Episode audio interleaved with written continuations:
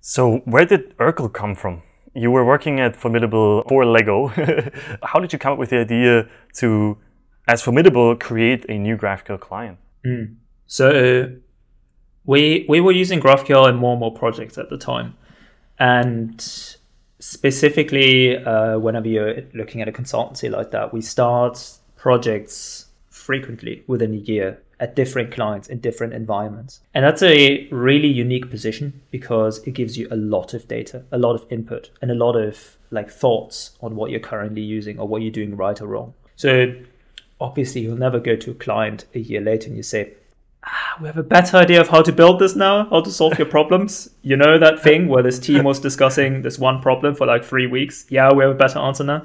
If you're still working with them, obviously you kind of want to go uh, share this this with them. But you have the, this this nice mini community in the company where you can talk to each other about all of the problems. And we saw problems in how we wanted to use GraphQL on the client side and kind of the constraints that we wanted. Uh, and they were not really fulfilled. And at the same time, Ken Wheeler, who was working a lot on open source at Formidable, he already had a an experimental library. Like, uh, look at how quickly I can make a toy GraphQL client that works better for React, right? And that kind of started this idea of like we can we can work on this and we can try other things to make it better right we didn't really want to look at everything that was out there and so we just decided uh, yeah let's just see how far we can get what were those problems that you were trying to solve with Urql? What did you run into with sort of the existing options where you were like, I think we can improve upon the state of the art right now? Mm. Uh, there were several, and some of these were actually excluded from making them core design principles because they, they were solved just by kind of starting from scratch. And specifically, we were big fans of Apollo Client. There was not really any way in which we would uh, recommend our clients to use Relay.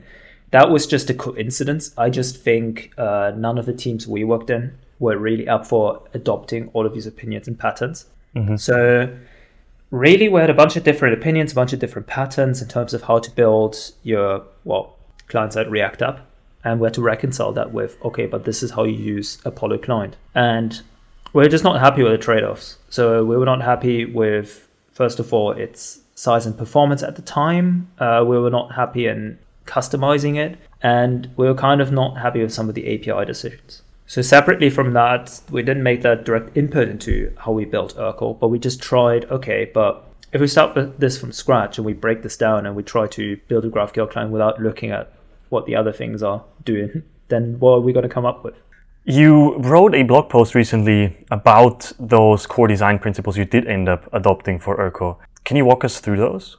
I believe when we kind of go back and look at how we developed Urql, the three things that stand out is that we kind of, like I said, developed it from first principles. So we wanted something that was novel and not inspired by other libraries. In general, that's something that I think is very important in open source. Obviously, you can always synthesize new things from the ideas you've picked up from other libraries. But when you're doing that and when you're just kind of taking in more and more from these libraries, there's a huge bias towards making the same thing with small tweaks. And the mm-hmm. amount of conflicts you're going to get in terms of how you implement something is pretty painful when you do that, at least typically in general. And it's a lot more fun to just look at it from, okay, here we have a couple of ideas, let's see how we do it. And hence the the kind of second principle that we had was that we wanted to make it pretty unopinionated and flexible. And the reason for that was that we were foreseeing different changes in GraphQL that were not compatible with having a kind of opinionated client. We saw different needs in terms of caching because a lot of people were out there saying, well,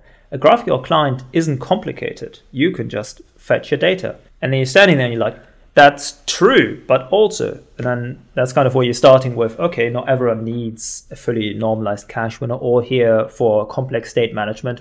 Shout out to Redux again. Sometimes it's really just we get the thing, we display the thing right? And apart from that, we, we were already seeing, well, okay, subscriptions have different protocols that are going to succeed. Today we were seeing, well, at the time we were seeing just WebSockets, and then, you know, uh, that came true. A couple of, I think that must have been then a year later, we're seeing GraphQL WS. We were seeing now even more kind of protocols. So we're already seeing, well, the intent is that everything's pretty protocol agnostic. And that's when we're kind of looking at Relay and Apollo, and we're going, well, Apollo links are very good at that. But why do they only apply to the control flow when we're sending the request, why don't they apply to everything? Because caching is just control flow and that kind of the, the deduping and events of sending GraphQL operations and receiving a result, that's just control flow. So that's kind of where we started looking into well, how can we make it so extensible that everything that is part of that GraphQL flow is just plugins. So that's the third part. How do we make an intuitive API that can be extended? Yeah, that's that's the three core principles then. So so we set on uh, novel as in first principles, versatile as in unopinionated, flexible, and then the third one intuitive. Intuitive when you extend it. I think that certainly rings true with my experience of using Urql. I've always enjoyed the ability to pick and choose which parts of the control flow I want to influence for the specific use case that I have, right? In some apps, I really needed normalized caching. I really needed to make sure that we could distribute the data to different queries in a normalized fashion. In other apps, it really doesn't matter, right? You really don't need that complexity. A document level cache is perfectly fine. The same thing applies to how do you fetch, right? Like with Urql, I think what's so nice is that you can really, like you said, extend the whole control flow from the moment the query is written to the moment the result comes back to your component. And I've actually used it quite a bunch. I've written a few exchanges that do stuff that I just needed. For example, I wrote like a schema exchange that just does local resolving from a schema locally because I needed that for testing, I think, or something like that. And it's so nice that I can just, I have that level of control over my GraphQL client and I can influence the control flow in that way. Hey folks, we are hiring an engineering manager right now. We're looking for the first person to really help us build out the engineering team. If you are that person or could be that person, or if you know anybody that could be that person, please reach out to us. Go to graphcdn.io slash careers and let us know, reach out to us and let's have a conversation about it.